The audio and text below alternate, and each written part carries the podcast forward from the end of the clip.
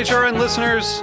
As we celebrate our 15th year, we are deepening our commitment to giving voice to the next generation of food systems storytellers, and we need your help. Our internship and fellowship programs help activate new possibilities for underrepresented and underestimated young people through experiential journalism, audio engineering, and production training. Through these unique programs, HRN helps food equity stewards build essential workforce readiness skills that expand their potential and foster economic mobility. Please consider supporting these critical programs. And with a minimum donation, you can be entered to win a dinner for two at an amazing restaurant in one of eight cities and tickets to a concert at a great venue in one of those cities. We have incredible partners across the country who have donated, as they also share our passion for helping to educate the next generation of food systems storytellers. Check out heritageradionetwork.org slash 15 to donate and enter to win today. That's heritageradionetwork.org slash 15 to donate and enter to win today. And make sure you donate before March 31st. Thank you.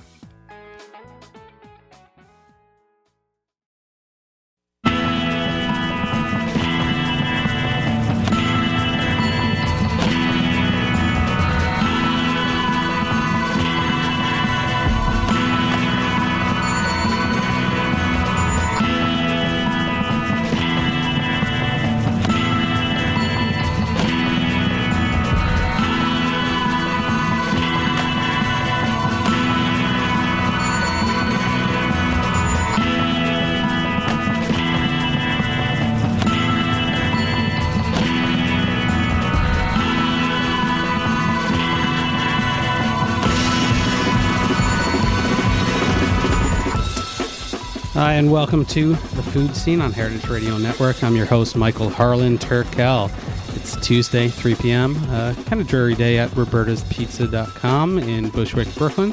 Nonetheless, we're going to have some fanciful, sunshiny talk. Um, first, I'd like to thank my sponsor, White Oak Pastures. Uh, their cattle are raised in a manner that is uh, stood the test of time. It begins with southern sunshine, unpolluted country air, fertile coastal soil, cattle allowed to roam, pastures, graze freely on native uh, grasses all their lives. They're all natural grass fed beef, and they're available in all of the Whole Food stores in the Mid Atlantic states. We hope that you will support their program through your purchase of our beef through one of these Whole Food stores. For more info, www.whiteoakpastures.com. Today's show, we're going to talk to I've been wanting to say this all week. The Man of Steel. Joel Bukiewicz of CutBrooklyn.com, knife maker extraordinaire. And we also have Harry Rosenblum of the Brooklyn Kitchen, uh, Kitchen um, BrooklynKitchen.com, also uh, knife aficionado. Um, I met Joel huh, about three years ago for a story I was shooting for Edible Brooklyn in his 10 by 10 foot uh, space. I mean, how how big is your studio now? Um, I moved into a storefront space, so it's about three thousand square feet now. Yeah, it's grown a Uh, little bit. yeah, that's a little bit bigger. Yeah, we're doing all right. Um, met him. I, I think you had just moved back to Brooklyn, pr- maybe a year prior, and we're trying to establish yourself uh, in the field, in the trade. Uh, Joel had priorly been living in Georgia. Um, prior to that, what school did you go to?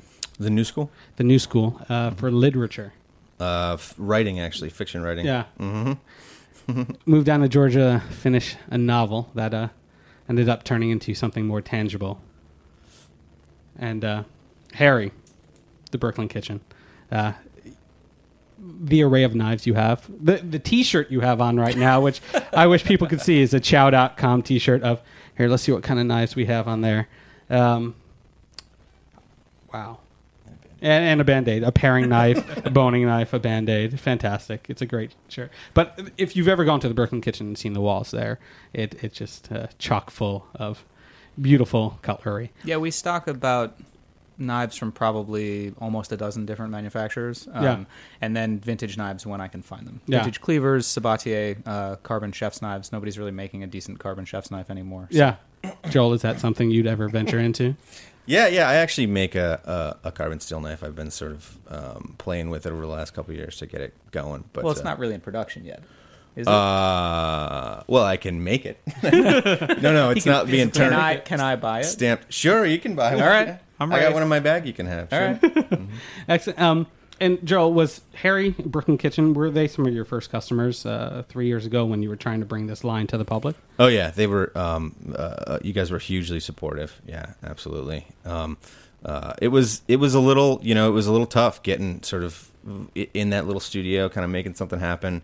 There was a um, article. Uh, a, a girl did an article about what I do in the Daily News, and then that was it. That was things started to The happen. and then- snowball, yeah. yeah, I went over and I think it was maybe by your suggestion. I went over and talked to, to uh, Harry and Taylor, and they were like, you know, awesome. We'd love to hang a couple of your knives and, and, and see how they do. And and it turned out really, really well. Yeah. Yeah. We was- we couldn't even keep them in stock. I mean, Joel would get them to us as he could because he was doing a lot of private, you know, Yeah. doing special orders at that time.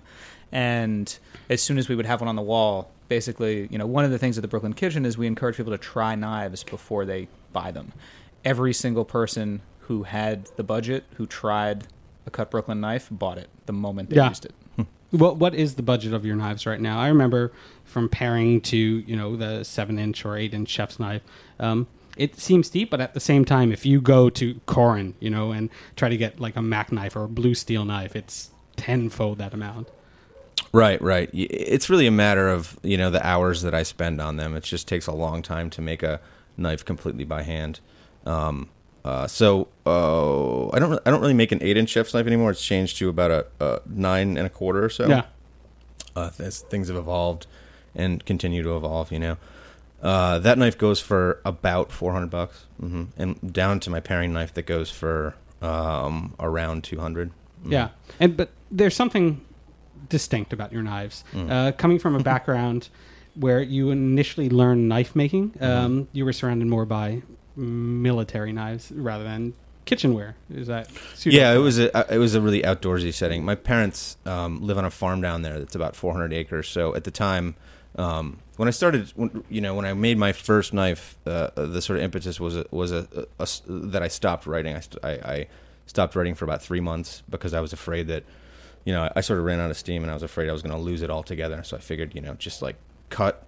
Turn, turn that spigot off and let it let the let the cistern fill Has- up again. What what was the novel about actually? Uh, let's see. That novel was about um, several people who are like groups of people who were making pilgrimages to Jack Kerouac's grave over in Lowell, up in Lowell. Yeah. Mhm. Yeah. I mean, yeah, A far departure from uh, knife making at this moment. but- yeah. hmm So you initially started looking at military style knives. Maybe uh, did you go to conferences? Did you go to shows? How how did you? No, uh, I mean I was doing a lot of hunting and fishing, um, so uh, it just seemed you know, and, and uh, I, I stopped writing, so I needed, but I, I found that I really, really needed a creative outlet, something to do with my hands, something to, you know, you don't think of it as like making something on a daily basis when you write, but if you write for you know five or six hours a day, you, you're you're creating something, you're building something. And making these little sort of creative creative offerings that I would think of as like you know throwing a little penny in a well a Yeah. day, you know, um, I had to do that or else I would get all crazy, you know. Um, I mean, not like you know crazy, but it, it didn't feel good. I didn't feel good about myself. So, um, uh, so I made you know a little piece of furniture, a little. Um, I made my dad a set of canoe paddles, this kind of thing, and then it just seemed like you know uh, the the the thing to do to try to make a knife. And the first knife I made, yeah, was more like like a like a hunting type knife. And I just I didn't go to any conferences really. I just there's a there's a huge knife show in Georgia in Atlanta called the Blade Show. It's like the big show every year. So I did go to that to buy a grinder um, after I had uh, made an attempt to make my first knife because you know I, really what I wanted to do was learn the very basics you, you can learn you know you can read about how to do it in I don't know a day you know and then you just got to get out there and injure yourself and ruin things and Yeah. set your set stuff on fire, and that's it. And um, speaking of shows, Harry just told us that he's going to Japan soon to uh, where uh, Seki. in Seki Yeah. for the uh, knife festival in October. What what is that knife festival entail? Um, I mean, my understanding is that every year in Seki, which is one of the, the largest centers for knife manufacturing in Japan, there's a lot of other places that knives are manufactured, but Seki is kind of like the heart of it. Um, that they just have a big, giant festival where knife makers come from all over the country and I believe all over the world to sell their wares, share their wares, um, show off what they're doing. Lots and lots of demonstrations of traditional technique, um, forging of knives, uh, forging of swords. Um, And we were invited this year to go as the guests of Kikuichi, um, whose knives we sell and we really like. They're a fantastic uh, company that are making uh, knives in Japan. The company's been in business since about the 14th century, um, so they have a little bit of history behind them. Yeah. Uh, they, much like a number of other Japanese knife manufacturers, um, started out as sword makers. And then in the 1860s, the Emperor of Japan outlawed samurais, and so they no longer had a market yeah. uh, to sell all their swords, and so they switched to making cutlery full time. Yeah. Um, so they've been making, you know, kitchen knives and cutlery, you know, for about 150 years. Um, but the history of the company goes back about 700. Joel, I could see uh, you slipping into the market of making samurai swords uh, if no one else is doing that at the moment. Yeah, I could probably corner that market yeah, in Brooklyn. because there are so many samurais here in Brooklyn. Actually, There probably are. yeah, there probably are. Yeah, we could create a renaissance. Um, I, I also want to talk about the steps because you know people obviously know what a knife is, uh, what it looks like, how it feels, its its uses, uh, but I don't know if a lot understand how it's formed from forging, you know, from actually getting the steel from the mill to all the steps. Do you guys want to go back and forth and kind of explain the the initial processes of even getting the steel and what you do with it? Um, well, let's see. From my end, uh, my interest has always been sort of in making. Uh, since I since I became really engaged by it uh, in in creating just simply the best knife I can make every time that I make it. So um, I right from the start, I you know from the the reading and the talking to folks that I had done. Um, these days, steel comes. I, I realize that these days steel comes from the mill. Um, there's really high tech stuff that comes from uh, these various different mills, and you know things that are made for aerospace and all kinds of funky different stuff Yeah. gets reused for knives, and it's just super super pure, clean, beautiful steel that'll hold an edge. And know, these forever. mills are local, national, international. Well, let's see. I mean, there are various companies. Uh, for a while, I was using a, a steel by a company called Crucible. It was out of Syracuse. I've now um, switched uh, uh, to a company called Carpenter that's out of Reading, Pennsylvania. So it's important to me to use um, American-made steel as much as possible. Um, not even as much as possible. I think absolutely. Uh, there's you know there's some really great steels coming out of Sweden. Um, tons of great steels in Japan.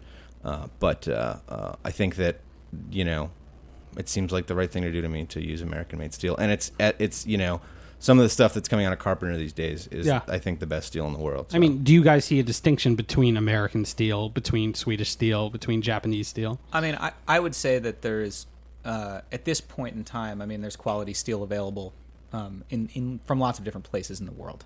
I think that um, you know you can get really great Swedish steel, but if you can get it locally, you know, in the United States, there's no reason necessarily, you know, to use the stuff from Sweden if, Yeah. if Joel is able to get great stuff out of Carpenter. I mean, something that happened with the American steel industry is when all the automakers were having trouble uh, a lot of the steel companies got into big trouble because they were all, you know, most of the steel in the United States goes into cars. Yeah.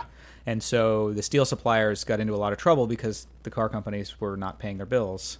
And so then the steel companies weren't getting paid. Um, you know, I mean, historically, looking at a place like Bethlehem Steel, um, with which went out of business. I mean, all of the you know the big old steel mills in Pittsburgh, um, you know, have been shuttered now for 20 years or so. So, I mean, I think that um, the high end steel, like the stuff that Joel is using, there's a lot of Yeah. in the United States. The cheaper steel, um, you know, there's not as much Yeah. going on. I mean, so no one sits there and recycles cars into knives. Uh, they do, um, but most of the most of the steel that gets recycled in that way, I mean, with cars getting recycled, gets shipped overseas and recycled. Um, they're actually, on a sort of side note, there was a really interesting article in the New Yorker a few years ago about this giant car crusher in Newark that actually just shreds cars. Yeah. Uh, but then they don't. They send the boats full of the shredded steel to China, Yeah. um, where it gets melted down and recycled. Interesting. Lots of guys, um, uh, sort of across the country, make steel out of truck springs. Um, that's a carbon steel that's really usable. I think it's fifty one sixty. That's a um, a little a little tricky to heat treat, but really good stuff. Yeah. and it's a and it's a pretty pretty readily available source. I know of some sort of budding knife makers um, who are always looking for truck springs. Yeah. So if you're missing your truck spring, uh, go to Joe. He might have a couple things laying around. So after you guys get the steel, um, the the next step is what drawing out the shape of the knife prior to cutting. Uh, yeah, for me, so so uh, I don't I don't forge my knives. I don't uh, uh, heat and hammer them. Um, I uh, uh, use, I guess, what's referred to as the stock removal method. So yeah, I you know what I usually do is just take a, a, a blank from the previous batch and draw the shape. Yeah, draw that out on a sheet of steel. Yeah. that's come from the mill. And how big is that piece of steel uh, relative? That comes from carp or a carpenter. Yeah. Mhm. Um, let's see, four foot by three foot. Four foot. And because I know at Brooklyn Kitchen, I love Sure. that you have the stairs, um, you Yep. know, Yeah, laden the- with those lamps and Yep. cutouts. And Yeah, the cutouts that we have from Lamson Sharp are actually laser cut. Yeah. Um, and they have a big machine that laser cuts the their steel for their stamped knives. Yeah. Um, so I guess to take a step back to explain sort of historically the two sort of the two major ways that knives are constructed are either they're stamped or they're forged. And the hallmark of a stamped knife is if the blade is the same thickness from the tip all the way to the to the back of the handle, and if that steel goes all the way through, if it's a full tang, and you can see that, um, that generally would be a hallmark of a stamped. yeah. And the tang is the part that goes into the hilt. Sorry, The- the, uh, tang. yeah, yes, okay. yeah. The tang is the part that the tang is the part that is covered by the handle. Got it. Yeah. Um, that would be sort of a, a, a hallmark of a stamped knife historically, and then a forged knife um, would usually would have a much wider the the um, the top of the knife, um, the back of the knife would be much wider than when you get down to the blade, and then usually you would have what's called a full bolster. Um, where you actually have a full amount of steel that is the size of the handle, Yeah. uh, right about where your where your index finger, Kind of like what would go. Global has on the mar- mass market. Uh, not not quite. Yeah. Global like actually. Wusthof. Yeah, Oh, more okay. like more like more like a Wusthof um, or something like that. Um, and that would be a forged knife, where actually the steel is heated and formed, and then um, actually machined, um, where they're they're removing material to, to sort of make the, the shape of the blade. Um, I think you know in the modern age, sort of knife making has gotten a little bit different. So Yeah. you know the stamping now is not done in the way that we would imagine a giant you know cookie cutter stamping out Yeah. the steel. It's done with a laser. So the the uh, the pieces you're referring to are, are laser cut um, leftovers from Lamson Gotcha. Um, with the cutouts of the knives leaving the negative space. Excellent. And do you laser cut your steel afterward? No, no. Um, uh, let's see. You know, uh, um, I'm you know I'm, I'm working on a big batch now, and those will be water jet cut, I believe. But um, uh, uh, you know, no, the the fully sort of custom handmade stuff is all cut out. I cut it out with like either a bandsaw or an angle grinder, Yeah. and um, then to really rough shape, and then shape it on my grinders. Mhm. Excellent. Um, we're going to take a quick break and forging ahead. I won't use that other pun. Uh, we'll be talking more about the process of knife making and possibly the future of uh, Cut Brooklyn and the Brooklyn Kitchen's stockpile of cutlery. I'm Michael Harlan Turkel. You've been listening to the Food Seen on HeritageRadioNetwork.com.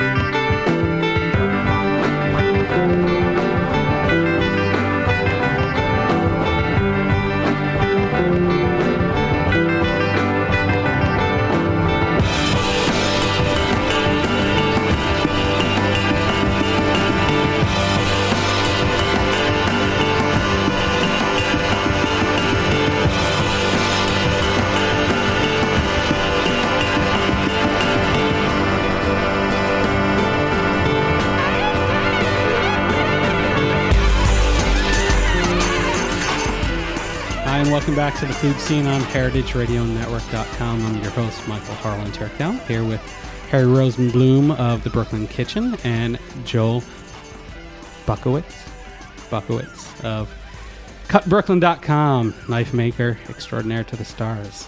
Um, um, we, we were just talking about the differences between, uh, you know, the two major types of knives, uh, forging and the steel cut stamp. Um, and we left off right when Joel was talking about how he uses what was the water cut? Water jet? water jet cut.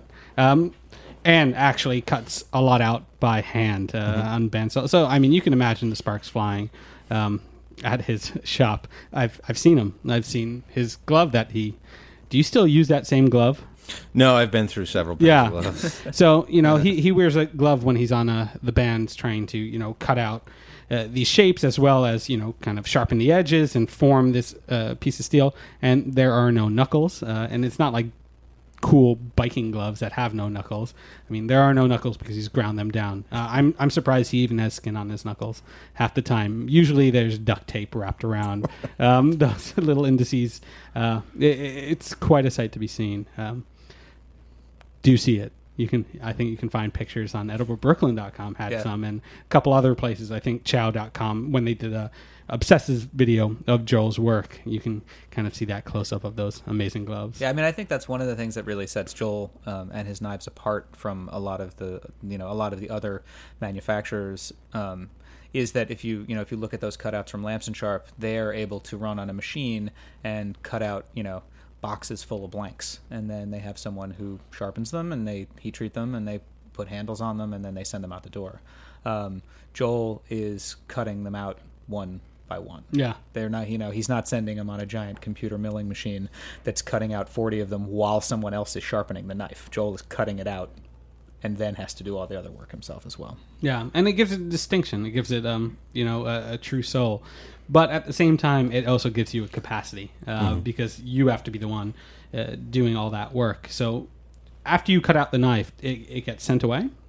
Um, let's see. Yeah, it gets. Uh, uh, I have to cut it, drill it, uh, chamfer the holes, uh, put my name on the tang.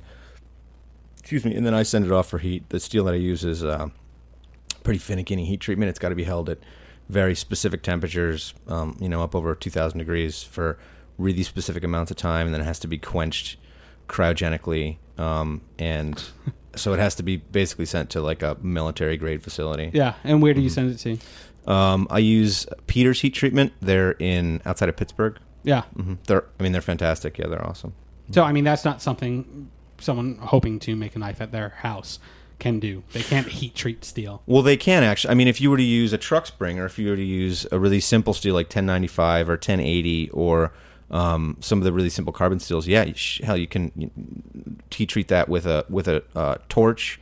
Um, you know, it doesn't have to be held at such specific temperatures. You can. Um, 1095 is often heat treated by color, you know, so you get it to a certain sort of Huh. glowing cherry red, and then you quench it in um, a, a, a, the right kind of oil. hmm But you, you know, the higher tech stuff has to be held within like a five degree um, uh, uh, temperature range. Yeah. Really, really specific. So And I mean, the grades of steel, uh, you know, mean something. They, you know, the higher grade of steel or the better the steel, the better the blade. Um, yeah, there. Well, yeah, man, there are so many factors involved. You know, uh, geometry of the grind and of the edge itself is a huge factor.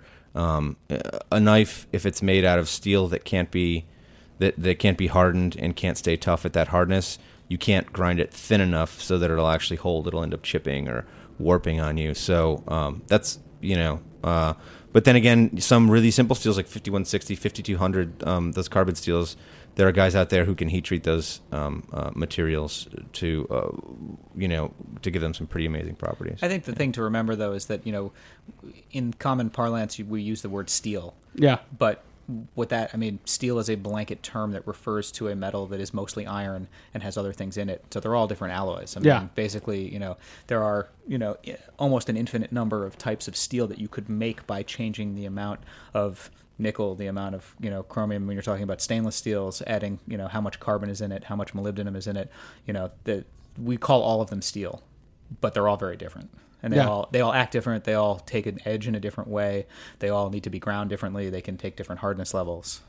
So when factoring in what type of steel, uh, were there specific ideas of how sharp you wanted it? Uh, what kind of, you know, uh, sharp, uh, I mean, cut you wanted to the blade? Uh, and if so, what were those factors? Um, well, let's see. For me, I wanted to be able to have a really, really thin, thin, thin edge, like like transparent edge, and I wanted it to be able to hold um, uh, and uh, hold forever, and also resharpen quite easily. Yeah. So I had to look for a steel that was not only Um, uh, I wanted to be able to get it up to a fairly high hardness. That, that that's that's one of the factors that helps it hold an edge for quite a while. But at that high hardness, it also had to be quite tough. Um, I mean, why do you want a paper thin edge? oh, just because it moves through whatever you're cutting so much easier. Yeah. You know? Yeah, I mean, you feel um, uh, with a knife that's a little bit thicker, say an older knife that um, has been ground and ground and resharpened and resharpened, the, the um, where you actually grind the edge bevel will, will be quite thick. And when you cut through, through something, you feel drag. Yeah. Um, you know, when you use one of my knives, I think you, you just don't feel drag. It just sort of drops right through. Yeah, and rather than pushing. Sure. your- I mean, one of the things that that you know was always a really good example, um, you know, allowing people to use Joel's knives, and one of the reasons I think that people always purchase them after trying them is how easy how easily they go through things. And we usually keep carrots and celery around for people to try. Yeah.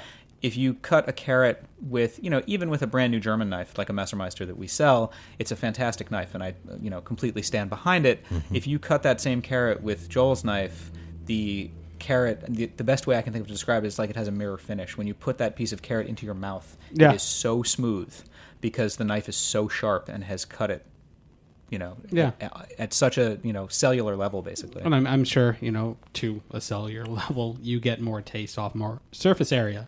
So, I mean, your knives make Yeah. food taste better. It keeps taste too. more. Like you can cut an apple, and you know it can sit in the kitchen for a minute, and then you can serve it five minutes later, and it won't brown. you Yeah. know? or you Because- can cut an onion and you're not going to start crying because you're not destroying you know you're not ripping those cell walls Really? apart Have you ever promoted yourself as mine? You, these knives don't make you cry when you cut onions. I mean, No. there's some kind of tagline in there There's probably something there. because uh, those goggles that people wear when trying to cut onions are absolutely silly, and we need a way to eliminate that from the market. I'll get my people. on Yeah, it. You got people? no, I don't No. need people. Yeah. I have a wife. Yeah, I'll get my wife on it. Um, so, uh, uh, different sharpnesses, but also what's really distinct about your knives are, well, initially I uh, I thought of them as bowling ball colored uh, um, hilts, uh handles, um, and you you have an array, but it's a specific type of plastic that you use. Yeah, it's a it's um I wouldn't really call it a plastic. It's a it's a glass fabric laminate. So um it's So a- you wouldn't call it plastic I at all. call it plastic. Yeah. I mean, really, I'd call it this. yeah, thing. no, I mean that's you know it's a little bit like uh, these terms. I, I I because because I feel like I use the best materials I can find. I I'm relatively careful with them. You know, like stamped. I wouldn't. I, I don't call my knife stamped knives, and like I wouldn't say Yeah. if, if it's a stamped knife with a plastic handle, then you know that brings a certain a certain idea Yeah. to people's minds. But uh, you know, no, I don't think that's what it is. Yeah. Um, but the materials, it's it's a it's it's a let's see, it's a there's a a really thin glass thread that's woven into a fabric, and then that's stacked like you know, say for a quarter inch material, there's maybe sixty layers of it stacked together with a colored resin or, or uh, uh, Like an epoxy. yeah, like an epoxy basically. hmm And it's great because it's um, it's super tough, pound for pound. It's like tougher than steel. You can, you know, smack a piece on a table and it's not going to break. It doesn't. It also doesn't absorb water, which is great in the kitchen. to get no Um, stink. yeah, yeah, and you know, woods that absorb water can sort of swell or shift on the tang, um, uh, and lift off, and eventually you need new handles. This stuff, you know, is very, very stable. Um, it's also for uh, uh, on my end, it's I can it's really easy and um, uh, it takes up really nice angles when I sculpt the handles. I sort of sculpt in these different angles on them. Um, uh, so and, and the beautiful colors it comes in as well. You know, it's awful, awful on your lungs. You have to wear heavy duty respiration equipment uh, because it's basically fiberglass. You know, glass Yeah. fibers in the air. So, one of the things that I think is, you know, the, it is one of the things that really sets your knives apart. Aside from also the blade shape, which I think is the other thing that really sets the cut Brooklyn knives apart. But the thing about the handle that's so nice is that if you grind it, when you when you grind that material, um, not flush to the to the layers of the of the glass fabric, you can see all of them. In The sort of- layers. in- you can see the layers, and that's one of the things that I really. I taper um, mm, the, the the two things that you're really going for in the feel of a knife are um, you want the weight to you want it to sort of be a, a fairly heavy piece, but it should feel really light.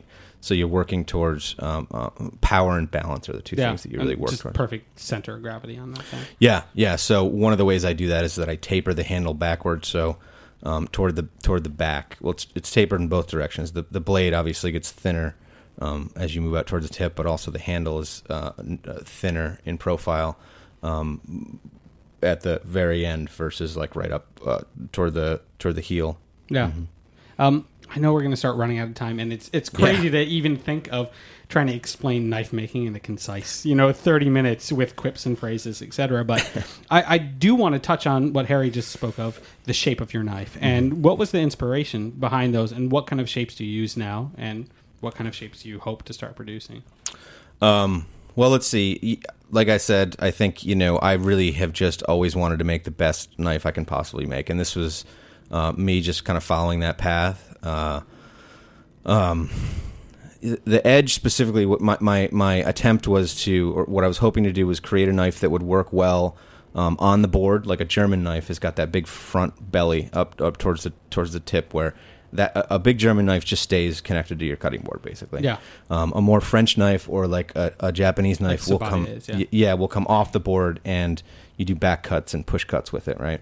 So I wanted something where you could that would do both of those well. It's quite tricky uh, to get um, the edge so that it will do that. So that's that's tricky. The other thing is that I wanted um, my tip to be able to move through things very nicely and easily. So the tip, the first like two and a half to three inches of my knife is is really thin. It's like quite flexible. You can actually flex it on the table. Yeah. Um, and that's beautiful uh, for it, it works really nicely for doing like side cuts through onions, you know, um, uh, anything like that where there's you know where you have to move it completely through something. That works really really nicely for that. So um, and then the handle, you know, that just there that sort of little hump in the bottom is gives a little more power on the sort of upstroke. Mostly, I just wanted the handle to kind of get out of the way because you know when I first designed a kitchen knife, I had I, I didn't realize, but you really don't hold a kitchen knife by the handle. Yeah. You know? So as I started to learn that, I realized, well, then you just get the handle out of the way, and it's just really for balance, you know, and to sort of um, uh, uh, you, you you do have to have an overall aesthetic idea behind the piece. So as that came together, I just kind of followed it. Yeah. I mean, Harry, are there specific ones that sell better than others? I mean, um, his kitchen knives, his paring knives, or are people looking for more traditional French style, Japanese style cleavers? Um, I, I mean, it really, you know, the, the thing about knife shopping is that it is a completely, um, it's it's different for every person. I mean, the reason that we let people try knives is that it really is different, and some people have picked up Joel's knives and they don't like them. Yeah. and, and that's a personal choice um, based on how they feel in your hand. I mean, we sell, you know, there are, there are knives that I picked up that I can't stand, um, and I, they're very uncomfortable to me. But then there are some that I really like. Uh, Joel's I happen to really like. Um, but it really is, you know, I encourage people to try them because, you know, we have knives, you know, I can, I can show you four knives that are all of equivalent quality and are all of about the same price that all feel very different. Yeah. Different weight, different balance, different blade shape, um, different handle shape. And it really is, it, it's a really, it's a personal decision. Um, For sure, What knife yeah. you're going to buy. Um, I wanted to touch on a big coup to Joel's business too. Um, an announcement uh, in collaborating with William Sonoma. Yeah, yeah, we're gonna launch uh, in January if all goes well and I don't uh, lose my mind. we're gonna launch in January. Yeah, so it's gonna be a busy fall for me. Because uh, how much steel's coming to the shop right now? oh, I've been waiting on a thousand pounds of steel for a little while now. Thousand Yeah. pounds. And are you hand cutting all this? Uh, no, no, these will be cut out elsewhere. Yeah, Mhm, yeah, And what kind of knives are you making? Is it a signature line for William Sonoma? Is it? No, it's going to be. Let's see. It will be um, my nine-inch chef's knife, and then a, a five-inch petty. Um, so a sort of uh, oversized paring knife, and then a, a small paring knife. Yeah. So those three. And are we going to be seeing those replicas or same knives at the Brooklyn Kitchen? Uh, if they want them, yeah, we Yeah. haven't talked about that, but absolutely. Mhm. Uh, we want them. Yeah, Right on. There you go. uh, I I get ten percent commission for that. So, so um, if you've not gone to the Brooklyn Kitchen, obviously check out the knives, but everything else there too. It's one of the most fantastic kitchen shops in all of New York. And then, if you're looking for a specific knife uh, to gift to a person that is something both sincere and special, cutbrooklyn.com. Ask for Joel.